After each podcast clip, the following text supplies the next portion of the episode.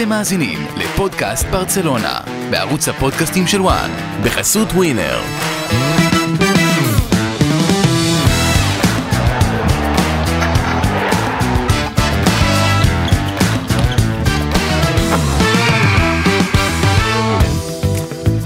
בוקר טוב, פודקאסט ברצלונה, פרק מספר 22 אחרי uh, הניצחונות היפים, גם על פלזן בליגת האלופות, גם על קאדיס בליגה, פרק שמוקלט כשברצלונה מוליכה את הליגה ואת uh, בית המוות בליגת האלופות, זה כמובן עוד יכול uh, להשתנות, זמני, אבל זמני. סיטואציה טובה מבחינת uh, ברצלונה, יש לנו המון על מה לדבר, גם שני משחקים שהיו, גם ראיונות מעניינים, אפילו פינת מלפפונים תהיה לנו, למרות שחלון ההעברות כבר uh, נסגר, וכמובן נתכונן גם, בעיניי המבחן הגדול ביותר לפרויקט. צ'אבי אני אקרא לזה אה, עד עכשיו המפגש נגד אה, ביירן אבל אה, ניסים חליבה כאן איתי, אורי? רייך אה, לצידו מה שנקרא אה, נתחיל עם, ה, עם סיכום שני המשחקים האחרונים נתחיל מהמשחק האחרון ולפני שנדבר על כדורגל אה, אי אפשר שלא להתייחס לאירוע באמת יוצא דופן חריג. שקרה אתמול מאוד כן, חריג. במירנדיה, אה, דקה 81, למי שלא ראה, לא צפה, לא עקב, לא התעדכן, אה, השופט מזהה שהקהל שורק, הקהל קורא בעצם לשחקנים. התרחשות ביציעים. בדיוק, הקהל מסמן לאנשים על הדשא, לשחקנים, לשופט, שמשהו קורה ביציע, אה, כנראה אוהד מבוגר אה, לוקה בהתקף לב. אה, המשחק נעצר, מטפלים בו, השוער לדסמה רץ וזורק את הדפיברילטור, אה, אוהד שהוא קרדיולוג מהיציע השני רץ על המגרש כדי להציל את המצב, מדהים. ובזמן הזה גם אה, צלם, שאחד מהצלמים של, ה, של המשחק, תוך כדי האירוע יורד לו לחץ דם, גם הוא מתעלף, ואחרי כמעט שעה חוזרים לשחק כדורגל, ואז ברצלונה עושה מזה 2-0, מ-2-0 היא עושה 4-0, אה, המספרים שהיא הרגילה אותנו, אה, אירוע שאנחנו לא רואים כל יום ניסים. אה, כן, אירוע- מוזר, אתה יודע, זה שזה חריג, זה גם אירוע מוזר, אתה לא- לא לא מצפה דבר כזה. אני תוהה למה זה קרה, אבל אל- אלה דברים, אתה יודע, ש- שטוב שיש את החוש האנושי הזה של אנשים מזהים שקורה משהו וישר מרימים כל צעקה, כי לך תדע אם היו מחכים עוד כמה שניות, שם היו ממתינים אולי שהסדרנים הגיעו. היה ממש אה, התגייסות של הקהל, התגייסות של הספסלים, התגייסות של השחקנים בין היתר. שחקנים, ראינו אותם כן. על המגרש, אתה יודע, חלקם דומעים, הראוך. המתפלל. זה טראומטי, אתה לא, אתה, לא, אתה לא נפגש באירועים כאלה ביום יום, חס וחלילה, שאנשים שפתאום fuck, הכל נגמר לכמה שניות. מלחיץ, אבל אה, לא, לא, לא, לא בשביל זה התכנסנו פה, אבל זה אירוע מלחיץ, זה אירוע שנשמח לא לראות יותר, אבל אה, קודם כל, קורה. נשמח שככל הנראה לפי העדכונים הוא באמת יסתיים אה, בצורה כן, טובה והצליחו מצבו יציב, כן, מה שקראתי. הצליחו כן. לייצב את המצב של אותו אה, אוהד, הצלם שהתעלף אה, התאושש מיד אחרי זה, ואתה יודע, כשאנחנו נמצאים בעידן שמדברים הרבה על הכדורגל, על הדברים השליליים בו, מבחינת הכסף הגדול והפוליטיקה וכולי, זה היה איזשהו רגע אנושי יפה כזה. אתה יודע, לבנטל אמר בזמן השידור, בקאמפ נו זה כנראה, אף אחד לא היה יודע אפילו שזה קרה, כי זה כזה איצטדיון ענק, ופה זה איצטדיון אינטימי, זה עדיין איצטדיון שהיו בו 20 אלף אוהדים. זה בלומפילד לפני השיפוץ, אה, ולא רגיל שקורה אירוע כזה, אבל גם הצורה שבה זה טופל, ואיך שהשחקנים התגייסו, שוב, לדסמה, והאוהדים, והכל נעצר. יש שיגידו, רק בגלל אוהד במרכאות. בסוף יש פה שחקנים על הדשא שמרוויחים מיליונים, ומיליונים שמושקעים פה בזכויות שידור וכולי, והיה פה איזשהו רגע אנושי אה, יפה ונכון, אה, ויפה שגם הצליחו לסיים, להשלים את המשחק בסופו של דבר, ו- ולעשות closure לכל, ה- תראה, אני לכל יכול להגיד הדבר על זה הזה. משהו, הכלכלה והכסף הם חלק בלתי נפרד מהחיים שלנו בצורה אגרסיבית מאוד, אבל אה, יש את אלו שתמיד יבחרו לראות את, את הצד הציני של הדברים.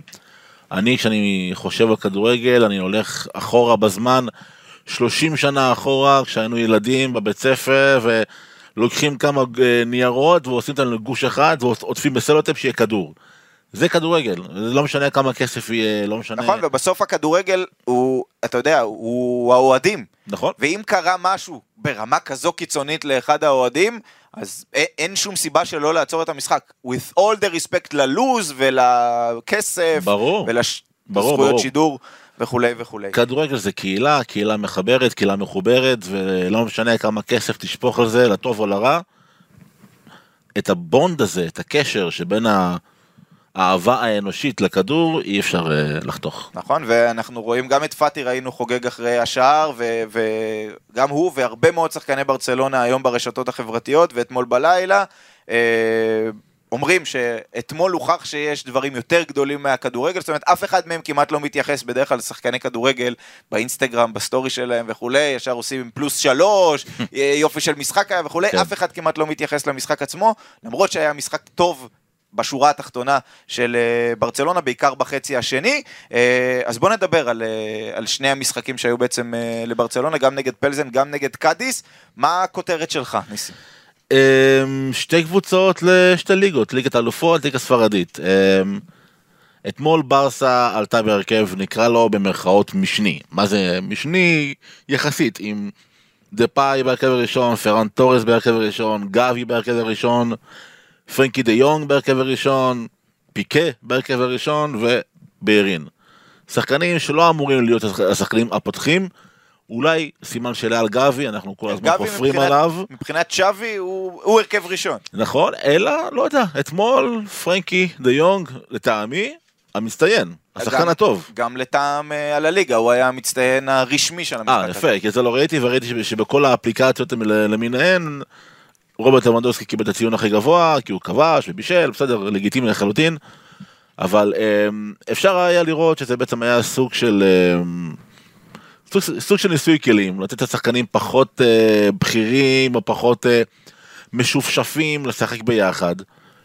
אה, וזה, אפשר להגיד שזה עבד, זה היה קשה יותר, אבל זה עבד בסופו של דבר. השער נכבש עם ההרכב הראשון. נכון, לפני, השער של אה, פרנקי. לפני אה, טריפל החילופים, שאתה יודע ש, שהקבוצה השנייה גם סופגת שער, ואז היא רואה שמהספסל עולים לה ביחד אה, לבנדובסקי ופדרי ודמבלה. נכון, אבל אתה יודע, אני, אני משוכנע שבחדר העבודה במשרד של צ'אבי יש לוח שנה ענק וסימון אה, של אולי בקטן על משחקים בליגה ובגדול על משחקים ב Champions League, שהוא יודע שהמשחקים של הליגת האלופות הם הקריטיים והליגה גם בקבוצה השנייה שלה, ברצלונה, טובה יותר מ-90 אחוז מהקבוצות בליגה, אולי חוץ מריאל מדריד ואתלטיקו מדריד אם הם ישחקו בהרכב החזק שלהם, מול ההרכב השני של ברסה, ברסה תהיה נחותה. מול שאר הקבוצות היא עליונה. ו... ו... וזה יפה לראות שהם ממשיכים לנסות את את השחקנים האלה. פרן תורס היה לא מדויק, אבל ניסה. היו לו שמונה ניסיונות לדריבלים, הוא הצליח בשלושה, הוא ריווח המון לקו, הוא הרגיש טיפה, נראה שהוא מרגיש יותר בנוח לאט לאט, אבל היה, לו קשה עם דפאי, כי דפאי זה לא חלוץ שייתן לך את ה... נגיד את ה pick and roll, אתה יודע, שחקן שאתה יכול לתת לו את הכדור עם הגב ולרוץ ל- לעומק, לדברים האלה. דפאי היה חלש, אבל זה הרבה זמן ככה. אבל אני חושב שבסך הכל, המבחן של הברסה עם הסגל הזה, דיברנו על זה הרבה בתחילת העונה נטע וקרפל, על הרוטציות, על הדקות שהשחקנים יקבלו, על איך שומרים על היררכיה בריאה. אני חושב שצ'אבי עושה את זה עד כה, כן, מסתמנת. היררכיה. יש מסתמנת היררכיה. יש עמדות שאנחנו עוד לא בטוחים, מי ליד אה, פדרי, למרות שצ'אבי כרגע בטוח בגבי, אבל יש שם את פרנקי.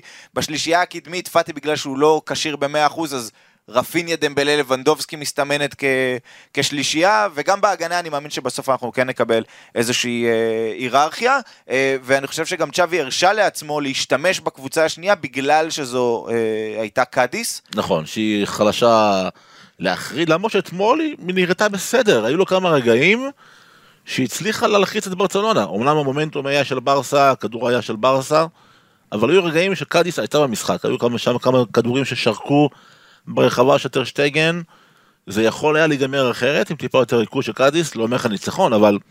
היו אולי- יכולים לגנוב. אולי שער בכורה בליגה נכון. העונה, נתחיל מזה, שזה גם משימה חשובה מאוד. אבל אה, קאדיס חלשה מאוד, אבל אנחנו לא פה בשביל לדבר על קאדיס, ברצלונה, בהרכב השני שלה, מוכיחה שיש לה... יש לה חתיכת עומק, ואני חושב ששם המשחק של ברצלונה זה העומק, והשתי קבוצות, לשתי ליגות האלה, זה נותן לצ'אבי המון המון אוויר, ו... וזה גם לפי דעתי יבליט את אחת התכונות היותר טובות של צ'אבי, מעבר לטקטיקה, שזה ה man management, ניהול כוח האדם. נכון, היחסי אנוש. היחסי אנוש שלו הם אלו ששכנעו את אה, לבנדובסקי וקונדה להגיע לקבוצה. היחסי אנוש שלו הפכו את דמבלה למה שהוא היום. נכון, הוא התחתן והוא עובר תהליכים עם עצמו, ואתה רואה ממש התעצמות נפשית ורוחנית אצל דמבלה. אתה ממש רואה את זה עליו. עליו, עוד נקדיש לו איזה פרק נכון. קטן פה אבל צ'אבי, בתוכנית הזו. אה, אתה יודע, בדעתי, לפני טקטיקות ופילוסופיות וכל הדברים האלה, למאמן יש תפקיד נורא נורא פשוט, שזה להעצים את השחקנים, להוציא מהם את המקסימום האפשרי. וזה צ'אבי עושה לפי דעתי בצורה מצוינת, גם עם אלה שלא פוגעים, הוא עדיין מאפשר להם נוכחות כמו פרן תורס, דפאי כאלה. אני, אני התרשמתי מ... אני מתרשם מהניהול אה, כוח אדם של צ'אבי. כן, הוא יודע שהוא גם צריך אותם. אה, אמנם אמרנו לא נדבר על קאדיס, אני רק רוצה להגיד שלמרות שהמשחק הראשון מבין השניים שאנחנו מדברים עליו נגד פלזן היה בליגת אלופות ונגמר בחמש אחת, ואתמול זה היה נגד קאדיס הקטנה, הניצחון אתמול דווקא אה, מרשים אותי יותר, גם בגלל ההרכב המשני, אבל גם בגלל שזו יריבה שהמומחיות שלה היא א', להיות הכבשה השחורה של ברצלונה, ברצלונה לא הצליחה לנצח אותה במפגשים האחרונים, אפילו הפסידה לה אה, בקאמפ נו לפני שתי עונות, וזה פגע במאבק האליפות של ברצלונה בזמנו, אה, אבל זו יריבה שמה שהיא יודעת לעשות, זה לבוא ולהרוס לך את המשחק. ויקטוריה פלזן היא קבוצת צמרת. בצ'כיה. אז גם אם היא תבוא לנסות ולסגור את המשחק נגד ברצלונה, אין לה את זה ב-DNA שלה. היא קבוצה גדולה, היא קבוצה שבליגה שלה ביום יום היא שולטת, היא תוקפת, ופתאום היא צריכה לעשות הגנה.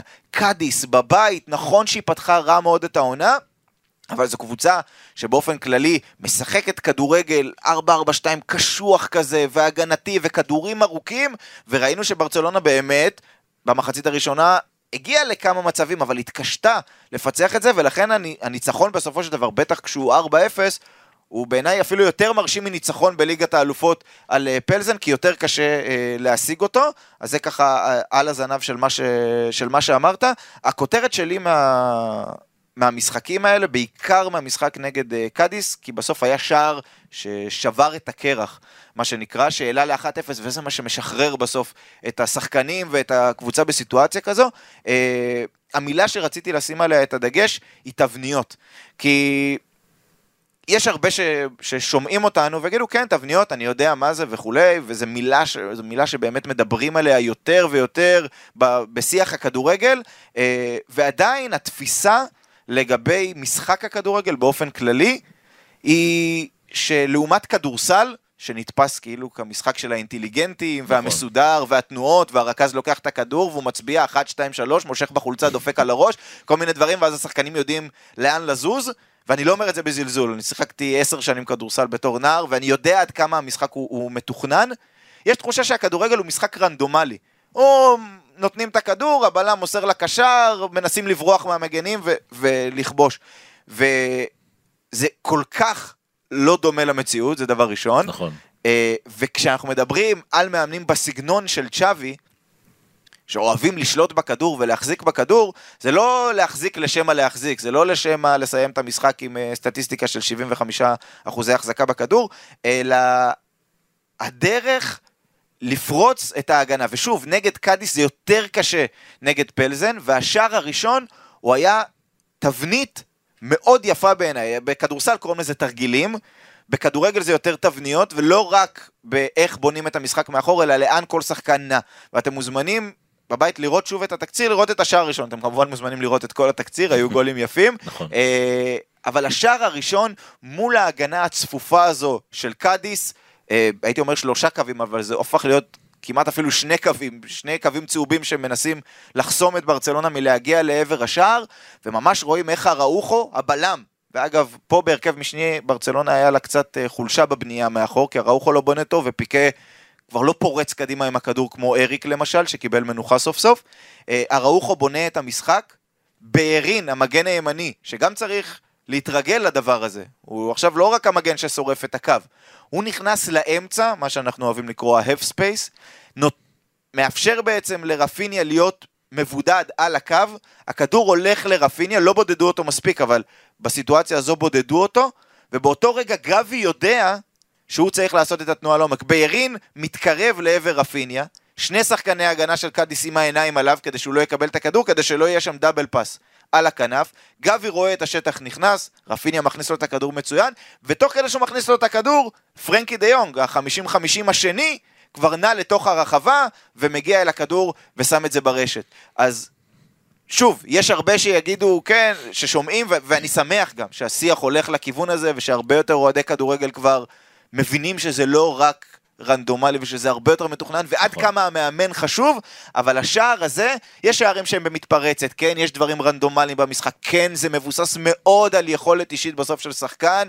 התרגלנו לזה הרבה שנים בברצלונה, שלוקח את הכדור, עובר את כולם ושם שער, אבל אם חריג. אין מישהו כזה, זה בדיוק, זה חריג, והידיעה של, היכולת של המאמן להעביר לשחקנים לאן ללכת, איפה לעמוד, איזו תנועה לעשות כשהכדור הולך לאן, ובסוף לראות את זה מתגשם על הדשא מול קבוצה קשוחה שהחזיקה, גרמה לברצלונה להזיע 55 דקות, זה, זה שער שהוא היה ראוי לשבור את הקרח. זאת אומרת, זה לא היה איזה שער במקרה או איזה כדור בבעיטה חופשית, זה היה שער שהוא מלאכת מחשבת מבחינת המאמן והביצוע של השחקנים, והיה ראוי במרכאות לקבל את התואר זה ששובר את הקרח, ומשם הריץ את ברצלונה אני עד ל-4-0. חושב שכל מי ששמע עכשיו את הקריינות שלך על השער הזה חייב לרוץ ולראות את השער, כי מי שלא ראה יכולים באמת... כן, לעשות גם תוך כדי אם ממש, אתם רוצים. תעצרו בכל משפט של אורי ותבינו בעצם את הבנייה, כי זה, כי זה ממש ככה, ויש המון המון רנדומליות בכדורגל, כמו בכל דבר בחיים אגב. גם בכדורסל, וגם אגב, יש בכדורסל. רנדומליות, יש מתפרצות, יש נכון. פתאום שחקן נגע בכדור, הכדור עף הצידה,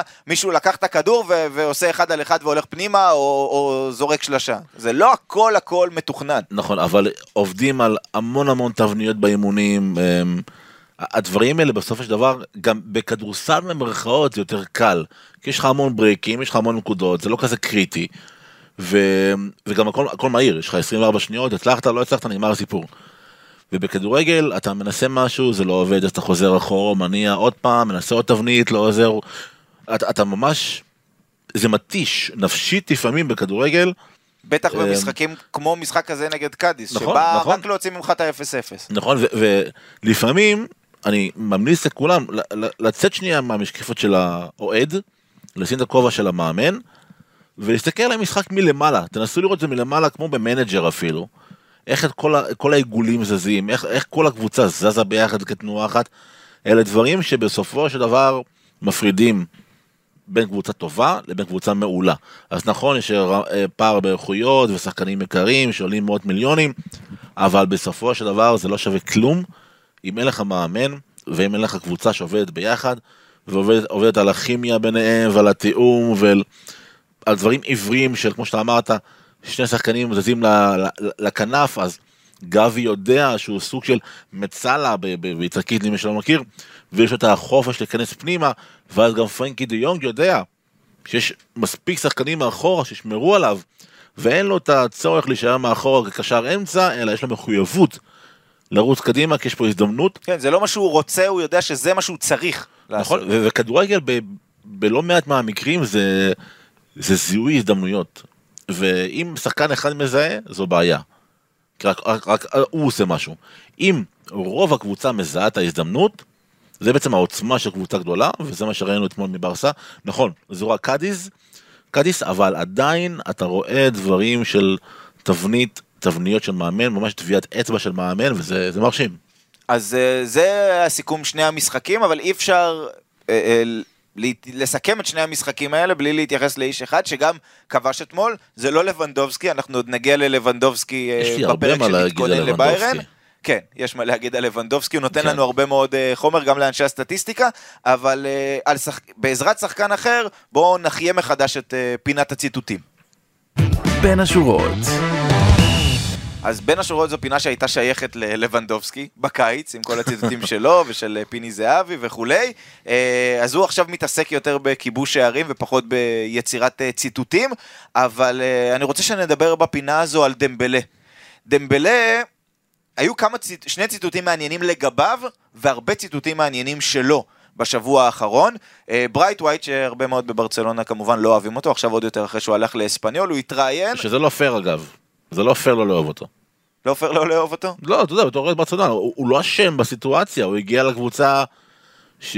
שביקשו ממנו בוא, היה שם איזו חריגה בתקנון הספרדי, ברטומיאו אמר בוא אנחנו צריכים חלוץ, הוא היה בקבוצה טובה לו יחסית, הוא הגיע, עשה את ה upgrade לעצמו, שזה לגיטימי לחלוטין. יאללה, הכעס הוא יותר על זה שהוא לא רצה לעזוב להרבה כן, מאוד הצעות ש... אף שחקן לא. רצה לעזוב את ברסה בקיץ, בוא נגיד את זה האמת. נכון. אף שחקן לא נכון. רצה לעזוב. אה, אז אולי, אולי בניסיון להתחבב עליהם, כנראה שלא, הוא אמר, אף אחד לא יודע מה, מה באמת קרה, הוא אמר על דמבלה, מעולם לא ראיתי מישהו עם הכישרון שיש לדמבלה ברגליים, אחרי מסי, לא ראיתי שום שחקן כמו דמבלה. צ'אבי אחרי המשחק נגד פלזן אמר שדמבלה הזכיר לו את נאמר בשיאו. הרבה מאוד פרגונים לדמבלה, אבל לדעתי הציטוטים הכי מעניינים היו בריאיון גדול שהיו עם דמבלה, שהיה עם דמבלה, סליחה, כן. במונדו דפורטיבו. אה, ראיון מאוד מאוד בוגר, אני רק אצטט ככה חלק מה, מהציטוטים. הוא סיפר קודם כל על העניין הרפואי, דיברנו על זה כאן עם אה, נדב זילברשטיין לפני אה, לא מעט אה, תוכניות, לא מעט פרקים, על המצב הרפואי של דמבלה, ואיך זה שהוא פתאום לא נפצע, מאז שצ'אבי הגיע הוא פתאום לא נפצע, מאז אזור נובמבר, משהו כזה. אז הוא אמר, הוא סיפר על עצמו, הגעתי לנקודה שהייתי משחק והייתי מפחד להיפצע, והשינוי בנוגע לפציעות קרה כשהבנתי שהחיים שלי מחוץ למגרש תורמים לזה, שאם אני לא אעבוד קשה מחוץ למגרש, אני אמשיך להיפצע. היום הוא מספר, יש לי מאמן כושר פרטי, שעובד בתיאום מלא עם הצוות של ברצלונה, יש לי אימון קבוע בבוקר עם ברצלונה, ואחריו אימון אישי כדי לחזק את ה hamstring, או אותם שרירים שעשו לו בעיות. הוא אומר, התזונה שלי השתנתה, עובדים קבוע עם התזונאית של אה, ברצלונה, וצריך לאכול במתחם של ברצלונה, ומי שלא אוכל מקבל קנס. אה, והוא מספר על עצמו, אני טיפוס של בית, הוא אומר, אני רואה הרבה כדורגל, את רן שהוא שיחק באתלטיקו מדריד, שחקנים שהם חברים שלו, הוא אומר, אני גם רואה משחקים שלי ומנתח אותם עם אוסקר הרננדס, שזה אח של צ'אבי, שגם צריך לקבל איזשהו קרדיט. אה, והציטוטים האלה, א', הם ציטוטים מאוד בוגרים, נכון. מבחינת דמבלה, הוא גם אמר, אגב, אני לא אוהב לדבר, אבל הבנתי שבמועדון כמו ברצלונה, אמרו לי, זה, זה חלק מלהיות כדורגלן של ברצלונה. אז אני צריך לדבר, ו- ואתה רואה את זה על המגרש, זאת אומרת, בלי לדעת את כל הדברים האלה שהוא סיפר עליהם, יכולנו לראות על המגרש שמשהו קרה, וזה לא יכול היה להיות רק שצ'אבי אומר לו, אתה אחלה, אתה טוב, אני נותן לך 90 דקות. וזה מדהים לראות איך כל מה שקורה מחוץ למגרש משפיע בצורה כל כך קיצונית על מה שקורה על הדשא. אתה יודע, אני חושב שזה כל מי ש... כל שחקן צעיר צריך לקרוא את הראיון עם דמבלה, וזה יהיה למע- למענו כותרת. כישרון טהור לא שווה שום דבר. באמת שהוא לא שווה שום דבר. כן, זה, זה אפילו לא ברמה של אומרים כישרון זה לא מספיק. לא שזה לא מספיק, זה יכול להיות, זה יכול להיות לא שווה כלום. זה באמת? עלול להיות לא שווה כלום. בסופו של דבר, אתה מתחייב לעצמך כספורטאי. ודמבלה אף פעם לא עשה את זה. עד השנה האחרונה הוא לא עשה את זה. הכישרון היה שם, ראית את ההבזקים האלה, אבל כל מי שראה את ברסה, של, את, דמבלה, של ברסה הקודמת, אם הייתם מסתכלים לו בלבן של העיניים, הייתם רואים בלבול. הייתם רואים נכון. שחקן מבולבל. אתם לא רואים את זה היום, אתם רואים שחקן נחוש. וזה לא... מה זה ה-90 דקות האלה? ה-90 דקות האלה זה פיפס מכל מה שהוא עושה במהלך השבוע. זה העבודה עם הקבוצה, זה העבודה בלי הקבוצה. זה כמו שהוא אמר, תזונה, תראה את לבנדובסקי, בן 34 נראה כמו בן 28, אם לא אפילו פחות. הדברים הקטנים האלה של, של, של הוויה, תראה את, אה, תראה את לאו מסי, תראה את קריסטיאנו רונלדו, הם שמה לא אך ורק בזכות הכישרון הטהור שלהם, למרות ששוב מסי זה חריג אבל לא משנה, אבל הם שם כי הם התחייבו במאת האחוזים למשחק הזה. טוטאליים. הם טוטאליים ב- בכל צורה כלשהי, אם זה מנטלית, אה, חברתית, הם לא מבלים כמעט, הם, המשחק הזה הוא המהות שלהם. וזה לא היה ככה אצל דמבלה, אנחנו זוכרים לסיפורים על הפלייסטיישן בלילה, ואיחורים, והחברים, והאיחורים לאימונים, נכון. ו... ו... וזה גם הרבה, זה בעיקר מנטלי, וזה למה אני, אני תמיד טוען שכל קבוצת כדורגל צריכה להשקיע ממש במנטורים, אנשים שיכוונו את החבר'ה האלה, חבר'ה צעירים שפתאום זורקים עליהם בקטע טוב כמויות אדירות של כסף, וציפיות. וציפיות. שמגיעות ביחד עם זה. וגם אין לך לחץ יותר מדי, כאילו לא- אין, אין לך לחץ קיומי. אתה לא צריך לעבוד מתשע עד אה, שש, להביא כסף הביתה, אין לך את זה. אתה הולך לאימון עם החבר'ה, שיחקת קצת, סיימת, חוזר הביתה, מה עושים עכשיו? עוד חבר'ה, או עוד בילויים, או עוד נשים, או וואטאבר. וכשאתה נמצא במקום הזה, שאתה לא... לא קם בבוקר, מוקדם בבוקר, וחושב על איך אני משפר XYZ, איך אני מחזק את המוח, איך אני מחזק את הנפש, איך אני מחזק את הגוף. כשאתה לא עושה את זה, אתה תהיה בינוני במקרה הטוב. וזה מה שהיה עם דמבלה, עם דמבלה, הוא היה בינוני, ואתה יודע, אתה מסתכל על הפוטנציאל של, על הפוטנציאל שזה triple A, כאילו זה שחקן שאם הוא מפוקס, הוא יכול להגיע לכדור הזהב. לא, זה, זה, לא, זה, לא, זה, לא, זה לא מופרז להגיד דבר כזה. ואתה מסתכל עליו אחורה, אתה רואה ילד מבולבל, שלא כל כך מבין מה הוא רוצה ומה הוא צריך לעשות. והוא מאשים את כולם, ודברים לא הולכים לו כי כולם לא מוסרים לו, כי זה לא עובד, או כי, הוא, או כי הקבוצה לא מספיק טובה, זה אף פעם לא הוא. ויש משהו עכשיו בגישה של דמבלה, שזה מתחיל בי, זה אני. אני צריך להיות מחויב, אני צריך לעבוד, אני צריך לאכול אחרת, אני צריך להתנהג אחרת. ואתה רואה את זה עליו, אני מאוד מאוד שמח לראות את דמבלה בגרסה הזו.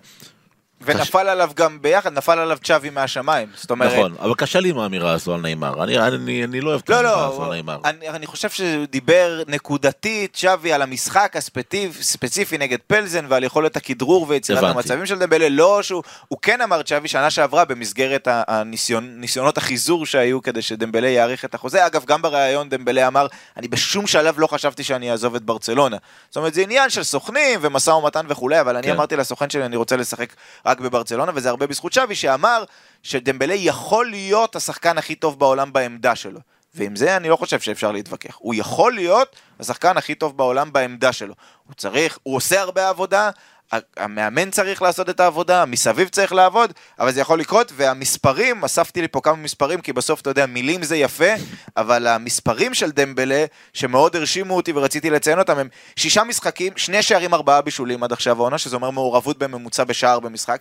לראשונה בקריירה, כולל דורטמונד. כן. והוא כבר בן 25, הוא לא, הוא לא ילד. ילדון, כן? נכון. כן? פחות מעשרה עיבודים בממוצע למשחק. עכשיו אומרים, מה, מאוד. אומרים, מה, מה, פחות מעשרה זה הרבה. מסי, הגדול מכולם, הוא ממלכי העיבודים. כי בסוף כשהכדור עובר נכון. אצלך כל כך הרבה, ואתה דריבליסט ומנסה, ומנסה למסור ומנסה לעבור, אז אתה מאבד גם לא מעט כדורים. אבל פחות מעשרה עיבודים בממוצע למשחק, רק שבעה אחוז בשטח ההגנתי של ברצלונה, כשבעבר, הסתכלתי על העונות הקודמות, הוא היה מאבד בממוצע למשחק בין 12 ל-15 עיבודים, ובאחוזים בין 13 ל-19 אחוזים בחצי שלו, שזה חלק מה, מהבלבול וה, וה, והחוסר איפה אני עומד, איפה אני הולך, אחריות, כן, נכון. ואתה יודע, מה שזיכה אותו באותו כינוי ישראלי טמבלה, שאומרים, אה, הנה שוב הוא עושה מהלך של טמבל, נכון. והיום זה לא קורה, היום הדברים האלה קורים הרבה הרבה פחות, ויחד עם זאת, זאת אומרת, עוד דבר שחשוב לציין, זה גם את, ה, את המחויבות שלו,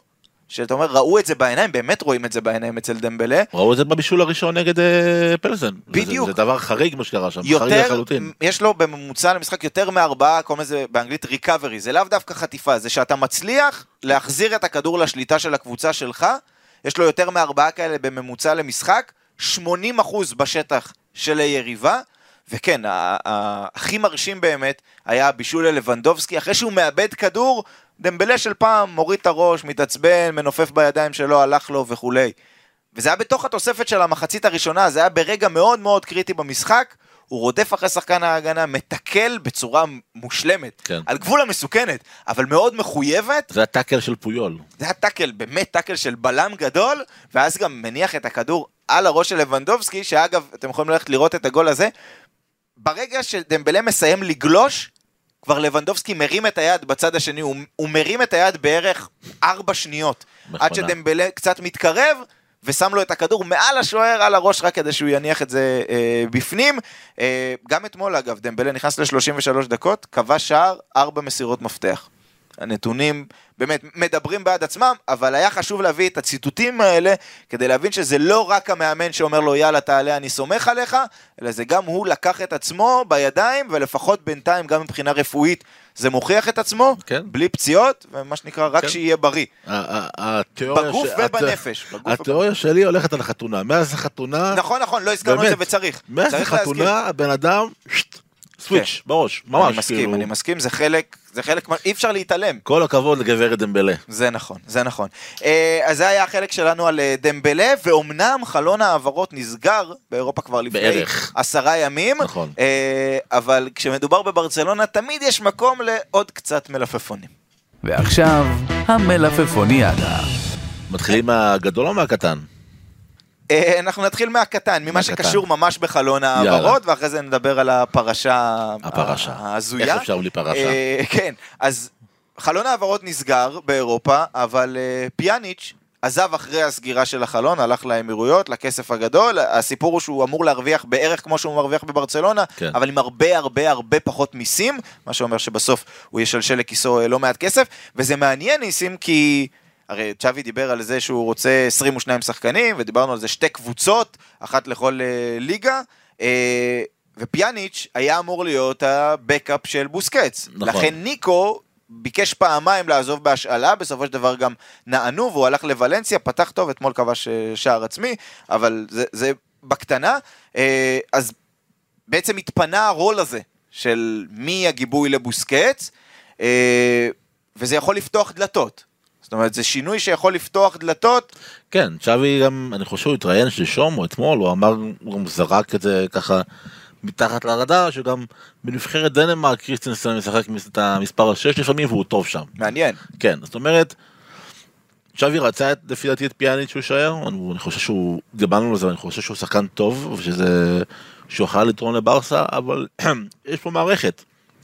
והמערכת אה, בסוף השאירה את פרנקי דה יונג, והיא צריכה לחסוך בכסף של שכר, למרות שהתקרה בסדר, אנחנו נדבר על זה בהמשך, אבל עדיין יש פה עניינים של שכר, ועניינים של שחקנים של, שאולי יקבלו מספר דקות מועט יחסית, והשכר שלהם לא שווה בעצם לא פרופורציונלי. האלה, וזה מה שקרה עם פיאניץ', שהוא עובר לערב, ל, לא. לאיחוד האמירויות, סליחה, נכון?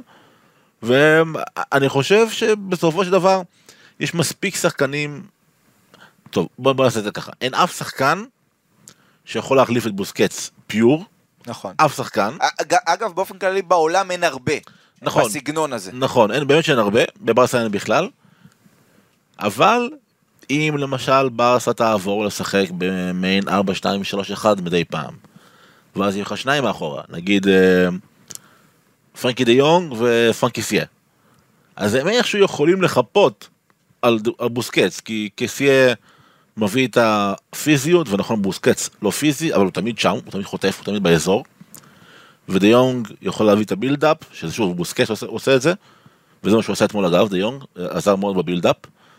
אבל אני חושב שבליגה ברסה תסתדר בלי בוסקץ. במשחקים קריטיים, אם חס וחלילה יקרה משהו לבוסקץ, ברסה בבעיה. זאת אומרת, העמדה הזו כביכול מתפנה, יהיו כאלה שיגידו כסיה, אני לא חושב שהוא יכול להיות שש בודד מאחור, למרות שיש לו את הרושם של ה... לא את הרושם, גם את המשקל והגובה של, של הקשר הפיזי האחורי, אבל הוא לא ממש כזה בעיניי. ודווקא פרנקי, שראינו אותו כשבוסקץ קיבל מנוחה נגד uh, פלזן, שוב, זה לא מוציא ממנו את היכולות נכון. שהוא יכול, שראינו אתמול, למשל כשהוא נבחר למצטיין, שהוא מצטרף מהקו השני, ואתמול ברצלונה נגד קאדיס ריווחה יותר לאגפים וכמעט לא שיחקה דרך האמצע כי היה צפוף שם, כמעט לא ראינו את גבי ואת פרנקי מתקתקים את הכדור באמצע, אלא יותר נעים בלי הכדור פנימה, אז את זה לא יהיה לפרנקי אם הוא ישחק בעמדה של בוסקץ. אין ספק שבקיץ, וזה גם אם פיאניץ' היה נשאר, בוסקץ כנראה יעזוב וברצלונה תהיה חייבת להביא מישהו שהוא קליבר רציני מה שנקרא, לא יודע אם משתמשים עוד במילה קליבר, קליבר? ב-2022, אבל תצטרך להביא איזשהו שחקן תלוי ברמה בש- מאוד תלוי גבוהה. בשנתונים, בשנתונים. כן, תלוי, בדיוק. אה, להביא מישהו מאוד אה, איכותי לעמדה הזו. שאין הרבה כאלה אגב, אולי רודרי, אולי, כאילו, אין הרבה כאלה. אה, יש את הקשר מוולפס, הפורטוגלי. מפרגיניה? לא, הפורטוגלי אה, של רובן אה, נבש, נכון, נבש, כן. שהוזכר, הזכירו את צובימנדי, קצת צעיר, לא יודע אם הוא יכול להחזיק לבד, אבל בכל מקרה, לעונה הזו, זה, זה לא כמו, אתה יודע מה, אולי זה קצת כמו ש... אם אין לריאל מדריד את בנזמה אז אין לה ממש חלוץ, אז יש לה איזה רודריגו כזה, או עדן עזר, אבל לא, בברצלונה זה, זה, זה גיבוי קצת יותר טוב, זאת אומרת, פרנק אם ישחק שם, שוב, הוא לא יהיה לדעתי טוב כמו שהוא ישחק בעמדה אבל הטבעית זה שלו, יכול לעבוד. אבל זה יכול לעבוד. כן. זאת אומרת, זה יכול, זה, זה יכול להצליח, וזה כן פותח, אמרתי, זה פותח דלתות, זה קצת פותח דלת אה, לפבלו טורי הצעיר, זה גם תלוי אגב בבלמים, כי אם נגיד זה פרנקי מאחורה, סתם נגיד 6, ואיתו אה, כמו קונדה וארי גרסיה, יש פה עוד שני חבר'ה שיודעים להניע כדור. נכון. אז ה build-up ייראה אחרת. אם אתה משחק עם נגיד עם אראוכו ופיקה כמו אתמול, יהיה לך הרבה יותר קשה, כי אין לך בעצם את את ה build-up מאחורה, לא פיקה עושה את זה טוב ולא אראוכו עושה את זה טוב. זה גם תלוי ב, בכל ה, כל, כל מה שקורה מסביב, זה לא רק מ, מי בשש, אלא מי מאחוריו ומי מלפניו. תראה, גם אם פיאניץ' היה נשאר בברצלונה, היו מקווים שבוסקץ יהיה כשיר, לא היו רוצים להגיע לאיזה מצב שפתאום חודשיים משחקים עם לא. פיאניץ' בהרכב. ממש לא. אה, ופרנקי שם, זו, זו נחיתה יחסית אה, בסדר, ושוב, יכול להיות שזה גם יפנה, וזה גם איזשהו שיקול כללי של המערכת. קצת מקום לפבלו טורי הצעיר, שהגיע מסנטנדר, ראה שהוא מקבל דקות, אבל לא קבועות, והעדיף לחזור בהשאלה. לסנטנדר, ובסוף ברצלונה החליטה לא, אנחנו משאירים אותך, ואם פרנקי, אתה יודע, מדי פעם יהיה קצת יותר אחורי, אז יכול פבלו טורה לקבל קצת יותר דקות. אה, יהיה לו קשה מאוד יהיה לו קשה. יהיה לו קשה, אין ספק, אבל אנחנו אני גם חושב רק שהוא בתחילת טעה בזה העונה, שהוא נשאר בברסה, אבל... אה, אין פציעות כרגע, נכון. אבל עוד יהיו, העונה ארוכה. ויהיו היעדרויות כן. וכולי, ומטאו אלמן אמר לו שכדאי לו להישאר. הרי היה את הסיפור הזה שצ'אבי אמר במסיבת עיתונאים שפאולו טורה אולי כדאי שהוא ישקול השאלה, ומטאו נכון. אלמן מאוד כעס על זה, כי זאת לא דעתו, הוא העדיף שהוא יישאר, שהוא יתאמן עם הקבוצה הבוגרת, ישחק בברסה אתלטיק, מה שידוע כן. כברסה ב', אה, ו- ו- ויהיה בדינמיקה, מה שנקרא, של הקבוצה הראשונה. ושזה שזה מעניין, כי אתה יודע, יש מה שנקרא פיתוח שחקנים, ולפעמים אנשים חושבים שאם אתה משאיל שחקן החוצה, ככה הוא יתפתח יותר טוב. זה לא נכון, זה לא בהכרח. בטוח, זה לא בטוח. כי הוא, הוא הולך למערכת אחרת, הוא יכול להיות שהוא נכון. יתפתח, אבל לא כמו שאתה רוצה. בדיוק, בדיוק, ו- לא תחת העיניים בדיוק. שלך, אז לא פה תחת הוא הטיפול תחת שלך. המטריה שלך, והוא מתפתח כמו שאתה רוצה, הוא, הוא בפיקור של ברצלונה מכל הבחינות. טקטית, אה, מנטלית, תזונאית, הכל תחת ברצלונה, ואתה לא יודע מה יקרה איתו נגיד בסנטנדר, לס פלמאס, ווטאבר, כאלה. אז אני יכול להבין את המחשבה הזו של תוותר על דקות, אבל סמוך עלינו, אנחנו נבנה אותך כמו שצריך, אנחנו נפתח אותך שנה, שנתיים, ותקבל דקות פה ושם, ולך תדע מה יקרה עוד אה, כמה שנים, ותתפוצץ, אבל זה, זה מעניין, זה מעניין שהשאירו אותו, במיוחד אלמן, כאילו זה ממש ממש מעניין לראות מה זה, ברסה... זה המבחן, נראה, אתה מה- יודע, עמד בהמון מבחנים כן. על למען, אבל זה, זה מיני מבחן כזה, לראות באמת לאן הולכת הקריירה של אה, פבלו טורי אחרי העזיבה של פיאניץ', אה, ובגזרת המלפפונים, אה, אנטואן גריזמן. אה, אנטואן גריזמן, מי שלא עקב אה, בשבועות איך האחרונים, אפשר שלא? כן, פרשה באמת יוצאת דופן, בעיקר כשמדובר בשם כל כך גדול כמו גריזמן. ברצלונה, לא בקיץ האחרון, קיץ לפני, רוצה להוריד אותו מתקרת השכר, הכל בסוף, בסוף מתנקז לתקרת השכר. אה, שולחת אותו בהשאלה לאתלטיקו מדריד, השאלה שיש טוענים שהיא לשנה פלוס אופציה, יש טוענים שהיא לשנתיים, זה בעצם הוויכוח הגדול נכון. בין ברצלונה לבין אתלטיקו כרגע, עם סעיף שאומר שאם גריזמן ישחק ב-50% מה... יותר מ-50% מהדקות שהוא יכול לשחק, שהוא זמין אליהם, לא משהו מושעה כן. או פצוע, אז אתלטיקו תהיה חייבת לקנות אותו תמורת 40 מיליון אירו. אפרופו תקרת שכר ומצב כלכלי, אתלטיקו לא רוצה, היא חתמה, אבל היא לא רוצה לשלם את ה-40 מיליון. ולכן היא עושה משחק, אה, משחק מעניין, היה- יש- נכנס בדקה 61 למשחק בצורת, בדרך קבע, כן, ממש בדרך קבע. צריך להגיד, יש קרב גרסאות בין ברצלונה לבין אתלטיקו. ברור. עורכי הדין של כן. ברצלונה אומרים, הסעיף של ה-50% מהדקות שמפעיל אוטומטית את סעיף הרכישה, הופך את זה לחובת רכישה, היה תקף על העונה הראשונה. וזה כבר מומש, נכון. גריזמן בעונה הראשונה שזה בעצם מה שאמרת, אחד פלוס אחד, עונה אחת השלב, עונה אחת הוא שלכם כבר. כן, תכלס. גם אם הוא מושאל, אתם חייבים נכון. לשלם לנו את ה-40, וגריזמן בעונה הראשונה שיחק כבר באזור ה-80% נכון. מהדקות. ואתלטיקו לא מצליחה להגיע להבנה עם ברצלונה על להפחית את הסכום מ-40 מיליון. היא רוצה איזה 15 לשלם, כן. גם עליה, זה, גם עליה זה כבד. אה, אז מה שהיא מנסה לעשות זה בעצם לתת לגריזמן פחות דקות, שיחשבו בתוך החישוב הזה, שהיא טוענת שפרוס על פני השנה שעברה, נכון. וגם השנה הזו. ואז היא לא מחויבת, ואז ואז ואז היא- בואו נדבר פשוט. בדיוק, ואז היא לא מחויבת, נגמר, יותר מזה, היא תפעיל לחץ על ברצלונה, כי הנה הוא חוזר חוזר אליכם. אליכם עם נכון. השכר הכבד, ועכשיו נכון. מהנקודה הזו ננהל את אני המשא חייב ומתן. להצדיע ל- לאתלטיקו מדריד. כן? חייב להצדיע להם, אני אגיד לך למה. אתה אוהב את זה? כי קראתי לא, היום שיש. חילוקי דעות בתוך ההנהלה לגבי... גריזמן כנראה בסדר עם זה. כנראה. אני אגיד לך למה אני מצדיע. דיו סימון אה, התראיין על זה לפני כשבועיים, והוא אמר בצורה מאוד מאוד ברורה, אני עשר שנים במועדון, אני איש של המועדון. נכון. משמע, מה שהמועדון אומר, אני עושה. גם גריזמן, בהתנהלות שלו, אתה לא רואה שזה מפריע לו יותר מדי. הוא כובש, קבע שער ניצחון נגד פורטו בליגת האלופות, רץ, חגג, הוא, הוא לא חגג באיזה צורה מיוחדת, איך הוא נשק חגג? את הסמל. את הסמל. משמע, אני... אני רוצה עם להיות פה המועדון. גם אם אני... לא, אבל אני עם המועדון. אני, כן. מה שהמועדון אומר, אני מחויב לו. ואתה רואה, שמע, זו פרשה מאוד רגישה.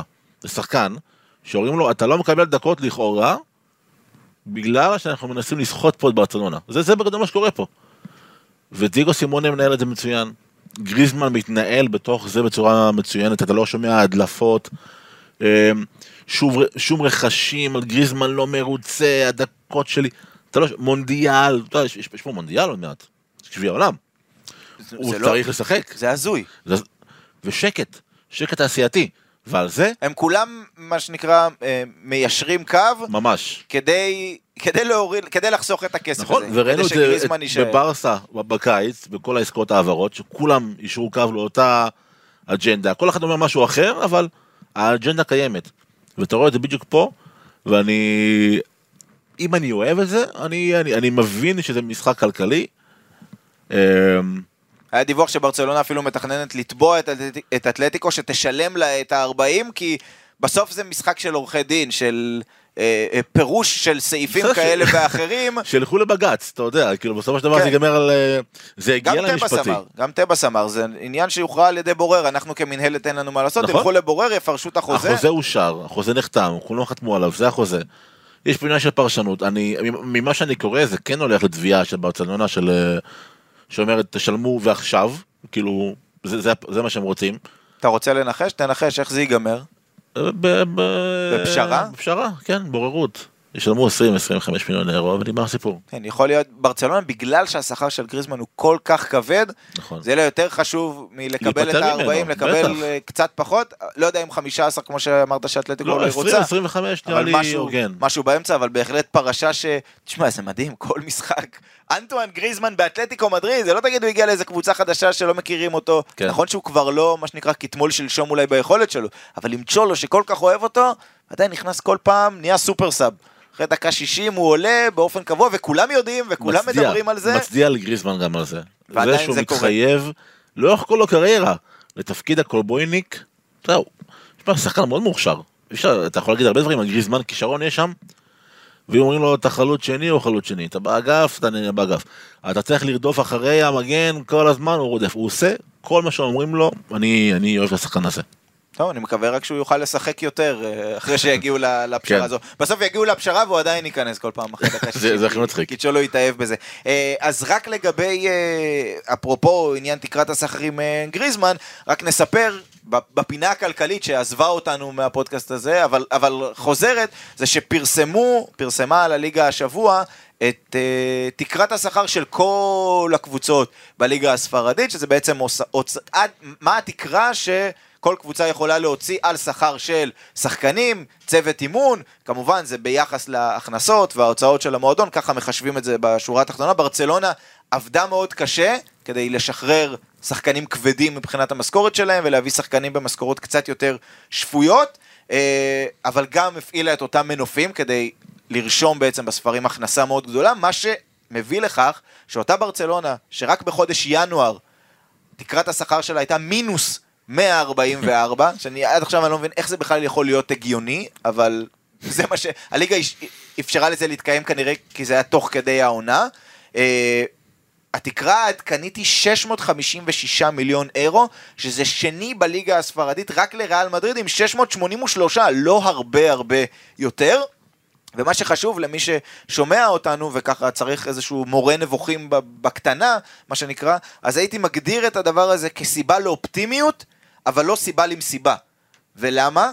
כי א', המטרה של ברצלונה היא להביא את תוצאות השכר שלה ל-400 מיליון פלוס, זאת אומרת עדיין תהיה עבודה על צמצום, אוקיי. שזה יכול להיות, שוב, לקצץ בשכר טרשטגן במשא ומתן, ג'ורדי אה, אולי אלבה. ג'ורדי אלבה, פרנקי דה יונג, אם יסכים לקצץ, או אם אולי יעזוב בקיץ הבא, זה עדיין... גם בוסקץ עוזב. נכון, גם בוסקץ שיש כן. לו שכר אה, אה, לא קטן, פיקה, שיקוו שבברצלונה זה כבר כן, אני מהצד שמעתי שלהם. שיש איזה סעיף בחוזה שלו שאומר שאם הוא משחק, אם הוא לא משחק 35% מהזמן, אוי, לא, ה- לא שוב אחוזים ודקות. זה מה שאני הבנתי, אני לא, לא סגור על זה, אני אומר את זה ככה בהסתייגות, אני אבדוק את זה, הוא מדבר על זה אולי בפרק הבא, אבל אני חושב שיש סעיף שאומר שהשכר שלו יופחד משמעותית אם הוא משחק אה, פחות מ-35% מהזמן הזמין שלו. מעניין, אה, יש כן. סיכוי טוב שזה, שזה באמת יקרה. אז ברצלונה גם תצטרך בקיץ הבא, זה לא יעזוב אותנו העניין הזה של השכר של ברצלונה, ברור שלא. לעשות. גם יש שחקנים שיצאו להשאלה ויחזרו, נכון. כל מיני אומטיטי כאלה, כל מיני. לנגלה כאלה, כן. שיצטרכו לראות מה עושים עם השכר שלהם, פלוס בקיץ הבא כנראה כבר לא יהיו את המנופים. זאת אומרת, אולי אם...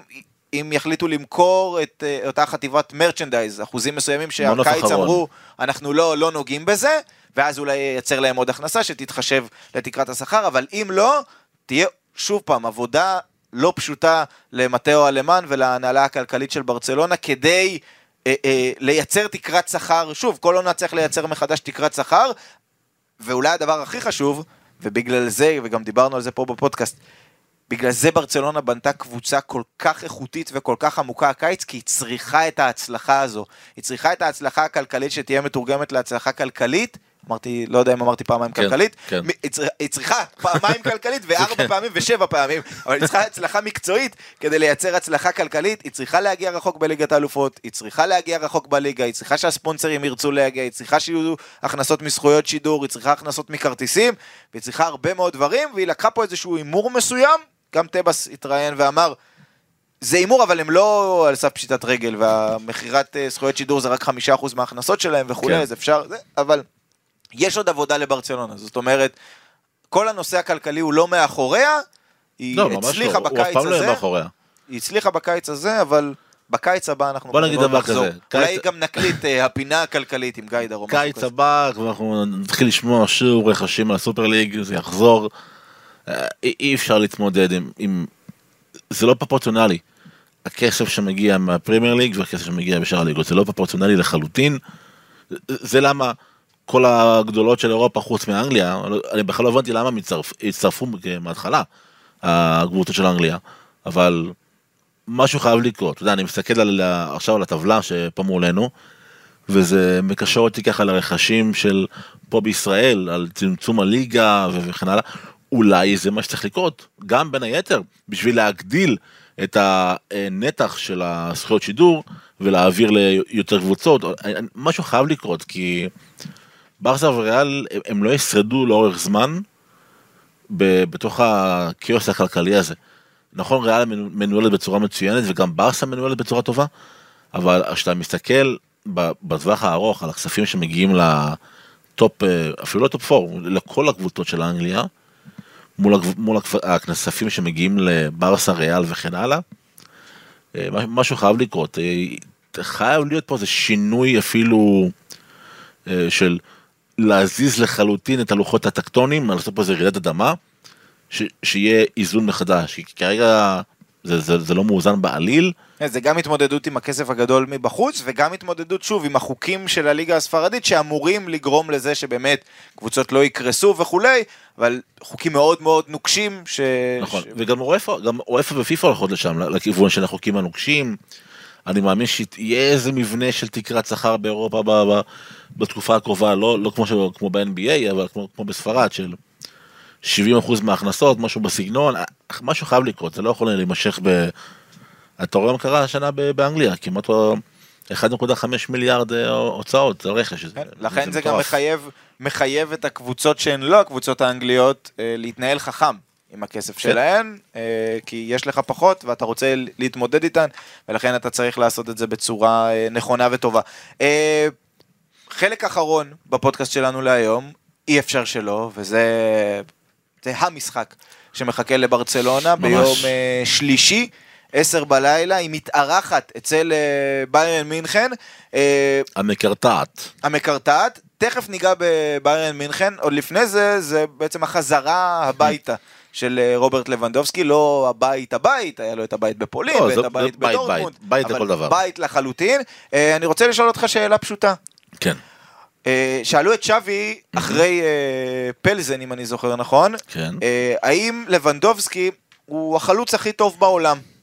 והתשובה שלו... החלוץ הטוב בעולם או הטוב בעולם? זה היה החלוץ הטוב בעולם או האם הוא השחקן החלוץ הטוב הכי טוב בעולם? בעולם? בוא נדבר על חלוץ. הבנתי. אוקיי? האם הוא החלוץ הכי טוב בעולם? צ'אבי אמר, אני לא יודע להגיד אם הוא החלוץ הכי טוב בעולם, אני כן יכול להגיד שהוא החלוץ הכי טוב עבורנו.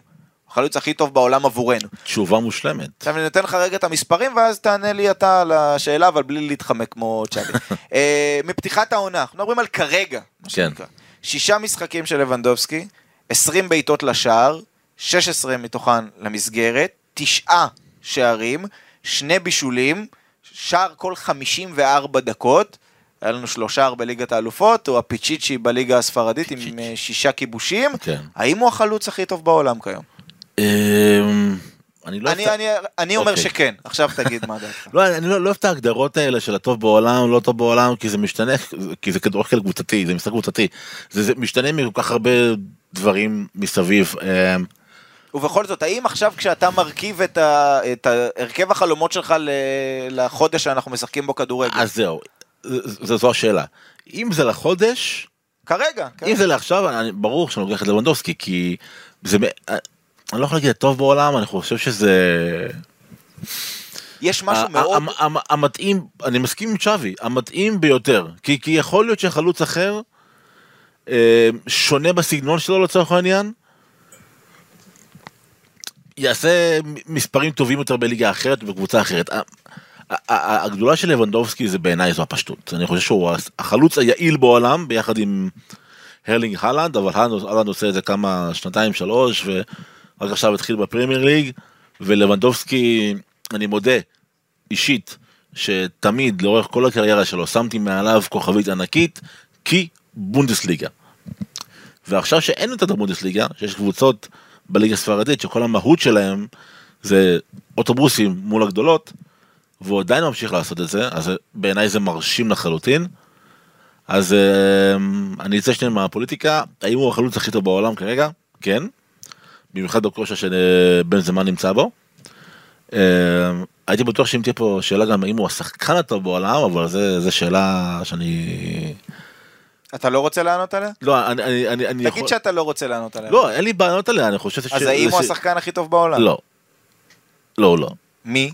אמ, אני לא חושב שיש יש דבר כזה, השחקן הכי טוב בעולם. אה, אוקיי, זו תשובה אסביר. יותר מתחכמת מצ'אבי. כן, בדיוק, לא, ואני אסביר למה.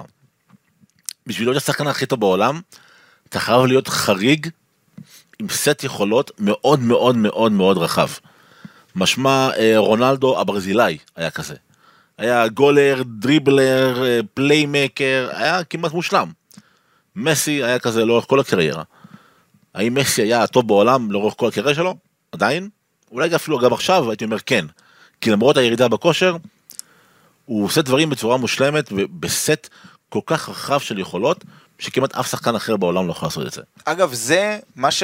אני לא אגיד מפתיע אותי, אבל קצת מפתיע, ובעיקר מדהים, לא בגלל ההפתעה, אלא בגלל שאתה אומר, וואו, הלבנדובסקי, זה שהוא הרבה הרבה יותר מגול מחלוץ, סקורר. נכון. נכון, הוא, הוא גול סקורר ענק. אוקיי? והוא לא דריבליסט גדול, והוא לא נותן איזה פס, אתה יודע, גאוני בצ'יפ מעל כל ההגנה, כמו שמסי, שהוא, שהוא שלם יותר. הוא לא סוארס. אבל הוא כן מאוד מאוד שלם בהרבה מאוד דברים שהוא עושה, בריצה שלו עם הכדור, בשמירה שלו על הכדור, הוא עם שני בישולים, היה לו את הבישול הזה שלא נתנו לו נגד סוסיידד כי זה פגע בשחקן עם העקב, כן. הוא גם במשחק נגד פלזן היה לו עקב אחד גאוני שזה לא נגמר בשער, הוא מייצר מצבים לאחרים, כן, הוא, הוא שוב, הוא נע בצורה אדירה כדי לכבוש את השערים, לבנגבסקי גם אתמול, הוא ברח מאחורי הגב של שחקן גל. של. שחקן קאדיס שם במהלך מצד ימין והגיע מאחורי הגב של השחקן כדי, כדי להיות ראשון אה, אבל הנה אף אחד לא ידבר על זה אבל אה, יותר מדי כן כי קרו כל כך הרבה אירועים במשחק נגד קאדיס הגול של פאטי זה גול של לבנדובסקי ברור. וזה גול של מנהיג הוא רץ עם הכדור חצי מגרש, מגיע לאחד על אחד מול השוער אחרי שהוא כבר, אתה יודע, עשה את הספרינט, התגבר על הבלם, שם לו את הגוף אחד על אחד, ואז הוא נותן את הפס לפאטי, זה, זה גדולה באמת אדירה, ודיבר, הזכרת את השם הלנד, והרי הלנד זה היה השם הראשון שברצלונה רצתה להביא.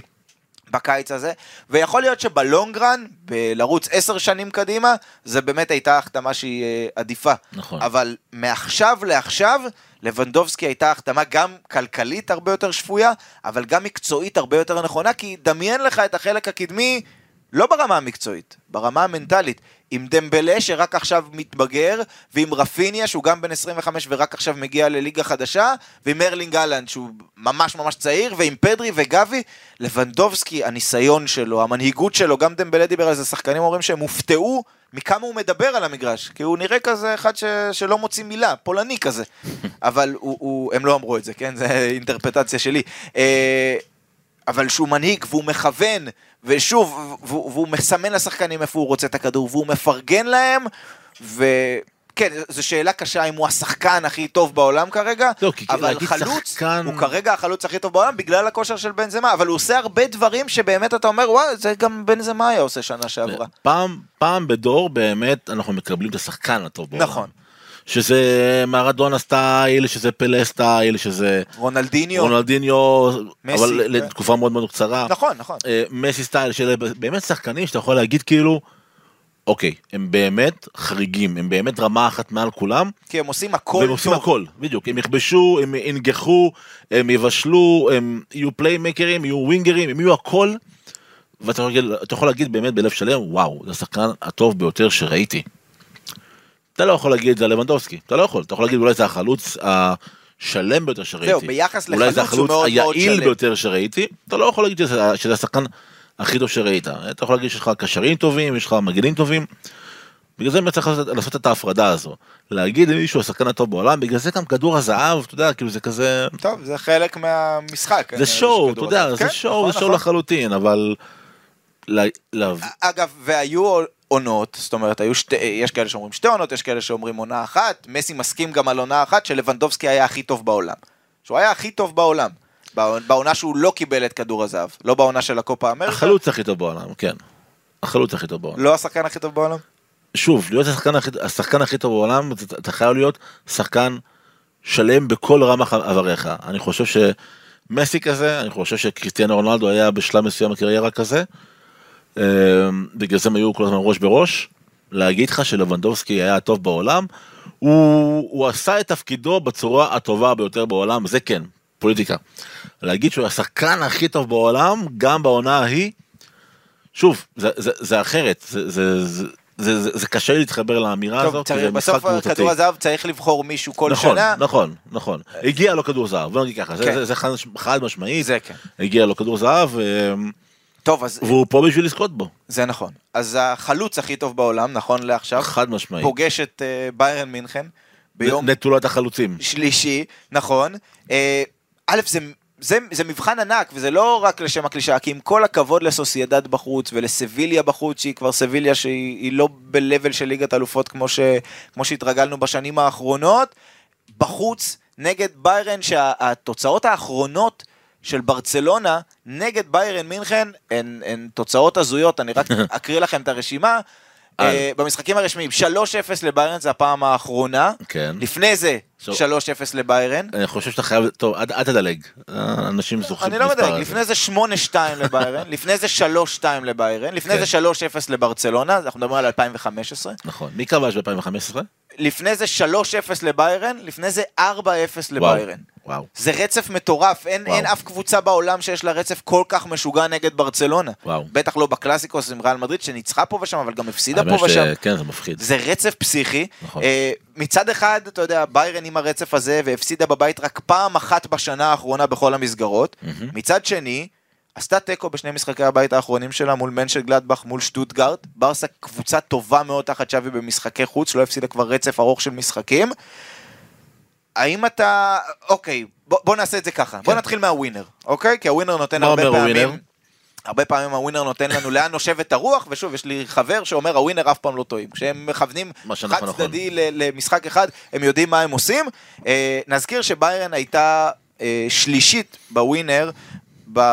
היא ביחס לזכייה בליגת האלופות, רק סיטי ופריז לפניה, היא הייתה עם 5.5, ברצלונה הייתה עם 13. למשחק הספציפי הזה, יחסים שפורסמו הבוקר, ביירן 1.65, וואו, תיקו 4, וואו, ברצלונה 3.15. וואו, סמן לי מה שנקרא את נקודות התורפה בביירן, למול הנקודות שברסה צריכה להיזהר מהן, ומשם קח אותי להימור שלך. וואו. על איפה אתה שם את הכסף שלך, לא צריך לחשוב כמה.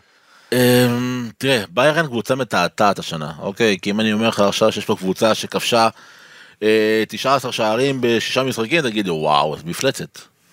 שזה 3.2 שערים למשחק.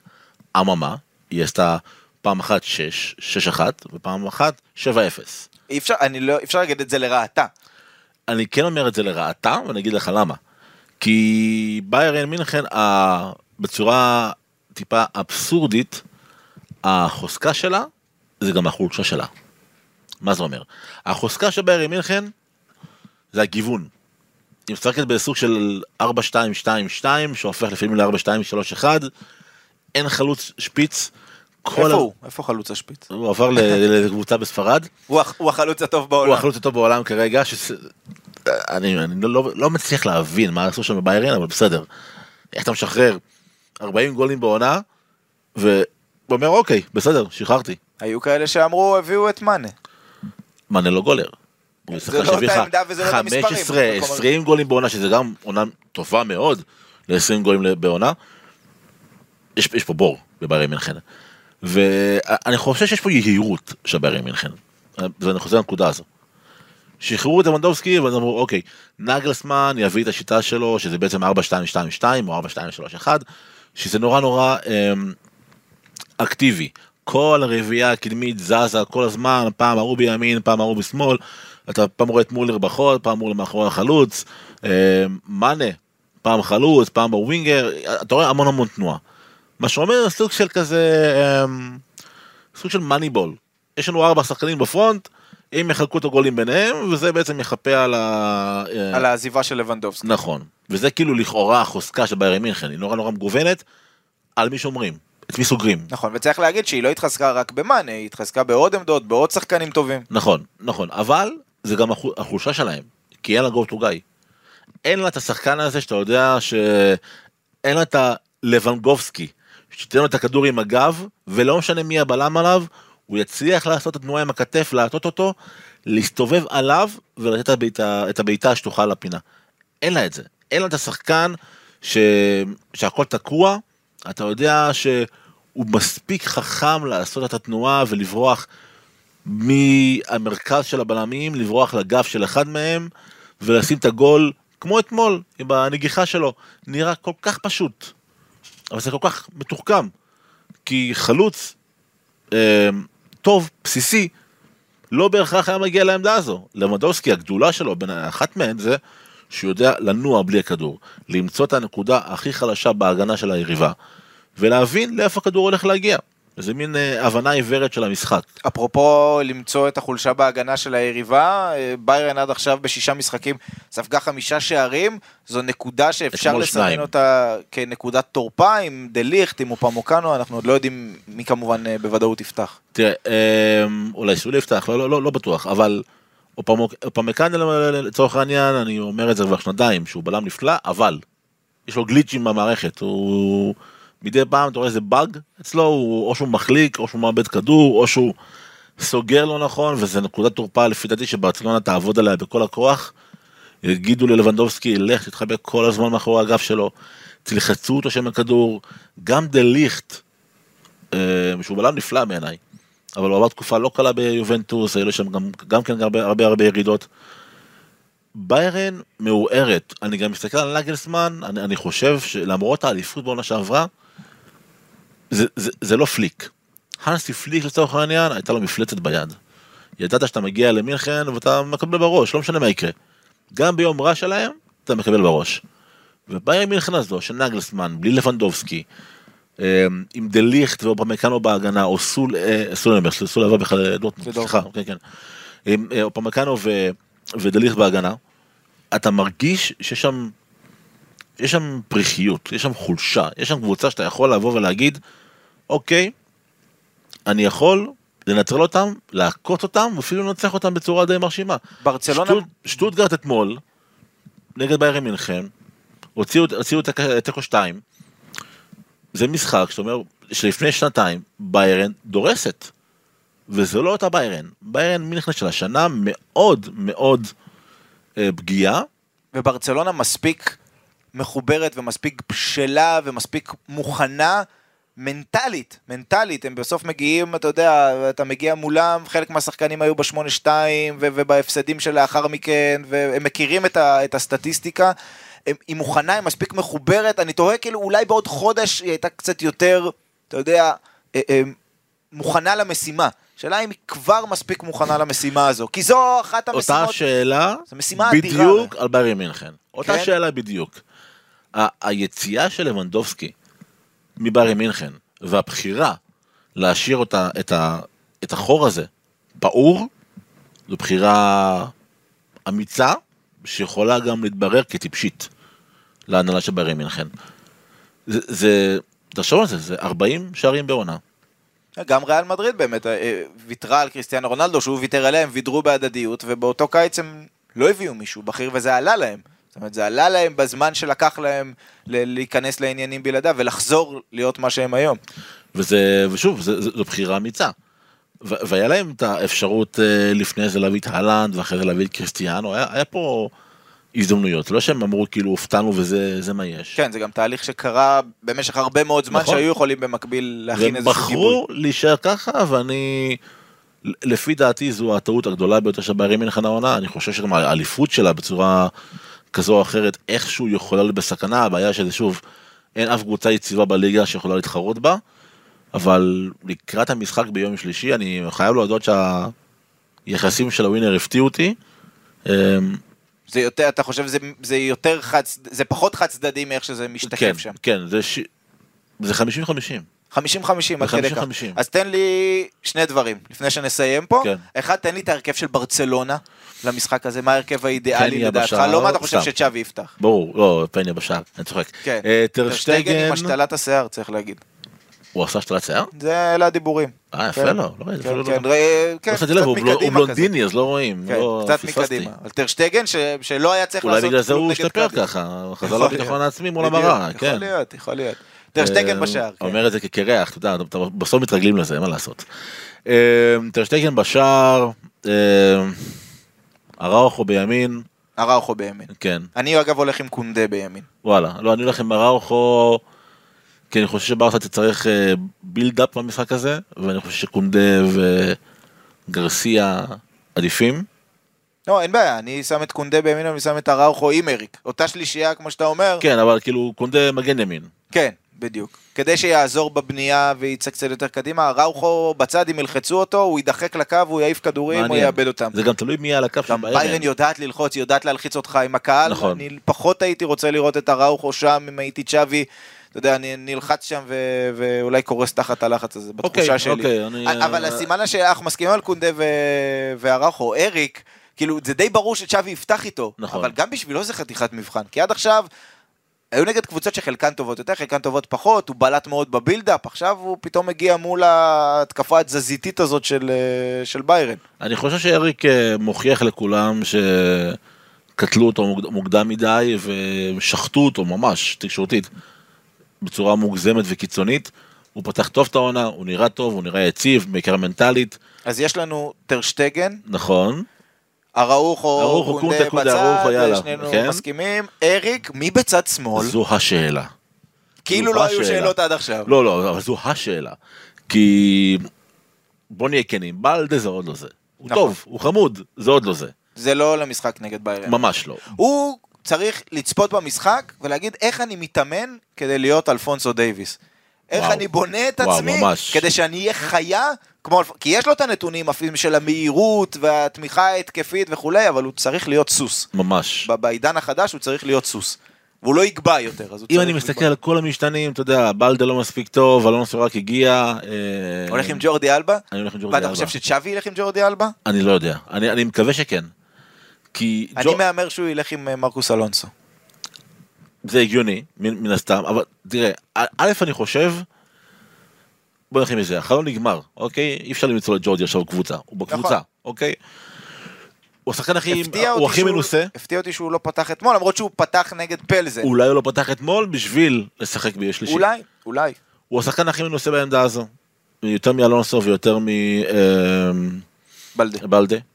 יש לו, לפי דעתי, רצון עז לנקום בביירי מינכן. ואני חושב שג'ורדי אלבה, השיח על ההתפרקות המנטלית שלו, התחיל בגלל ביירי מינכן. יש פה איזו תחושת נקמה, אני חושבת, שמבעבעת בו, אז אני הולך עם אתה הולך ג'ורדי. עם אלבה בקישור. אה, בוסקץ. בוסקץ. פדרי, פרנקי. פרנקי, אתה הולך עם פרנקי? כן. אני משער שצ'אבי ילך עם גבי. נכון. אבל אני... הייתי אומר אפילו כיסייה, לא יודע, אבל הוא לא- שחק מספיק, כי העוצמות שלו יכולות נכון, משמעותיות. אבל- אולי באמת כמחליף הוא גם יכול כן. להיכנס אני ולהביא עדיין הולך איזשהו עם שינוי. פרנקי. ומקדימה, לבנדובסקי בשפיץ. לבנדובסקי, דמבלה בשמאל, רפיניה בימין. צריך להגיד, לא דיברנו על זה בחלק על דמבלה, אבל דמבלה נהיה יותר ויותר טוב בצד שמאל. הוא מצוין בימין, אתה זוכר שאמרתי לך את זה לפני איזה חודש וחצי? נהיה, כן, אבל הוא נהיה יותר טוב בצד שמאל, בטח לאור זה שאם אתה רוצה את רפיניה, אז רפיניה צריך להיות בימין. חייב להיות, חייב להיות. בימין, נכון. והוא צריך להיות אה, דמבלה בצד שמאל, ואז יש לך גם את פאטי שיכול להיכנס מחליף, ואת קסיה שיכול להיכנס מחליף, ואולי את פרנקי שיכול להיכנס מחליף. אה, אז נחזור ליחסים ותן לי את ההימור תוצאה שלך. 1.65 על בריאן מינכן בווינר, 4 על תיקו, 3.15 על ברצלונה. אמ, אינטואיציה שלי אומרת תיקו, אבל יש לי תחושה, אני רוצה להאמין שברסה הנוכחית יכולה לנצח, אני חושב שברסה צריכה גם לשאוף לנצח כזה משחק, אז אני הולך עם ברסה. וואלה. אני יש לי, שוב, בעיקר מנטלית, מהמם. גם אני חושב שברצלונה אולי, גם הגנתית זה, זה עדיין לא רץ מספיק, גם ביירן, כן? עם דליכט שרק צריך כן. כן. להשתלב וכולי, אבל גם ברצלונה זה עדיין לא מגובש מספיק, עובדה שאנחנו לא בטוחים מי יהיה המגן הימני, אנחנו לא יודעים איך אריק יהיה, אנחנו לא יודעים מי יהיה המגן השמאלי, נכון. זה עדיין לא מגובש, ההיררכיה עדיין לא גובשה, אנחנו רק בתחילת העונה, וזה בחוץ, למרות שצ'אבי טוב בחוץ ועדיין בחוץ עם הקהל של ביירן וכולי. אה, אני חושש, מבחינת ברצלונה, אני חושב שתיקו זאת תהיה תוצאה טובה מבחינתה.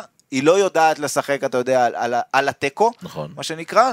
אה, אז יכול להיות שזה אפילו ילך לכיוון של איזה 2-2 כזה.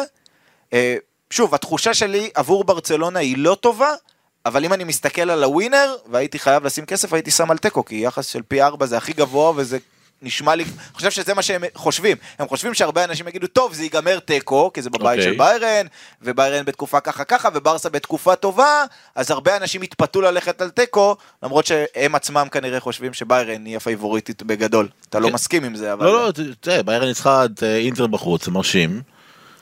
אבל מצד שני, עם שלושה תוצאות אה, תיקו ברציפות בליגה, אז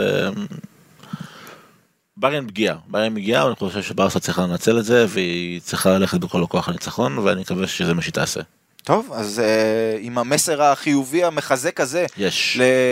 לברצלונה, uh, אנחנו נהיה כאן כמובן אחרי המשחק נגד uh, ביירן מינכן, ונגלה האם האופטימיות הזאת הייתה במקום, ואיך ברסה מתמודדת עם המבחן הגדול הזה. ניסים, תודה רבה, תודה לך. ואנחנו uh, נשתמע בפרק הבא. יאללה ביי.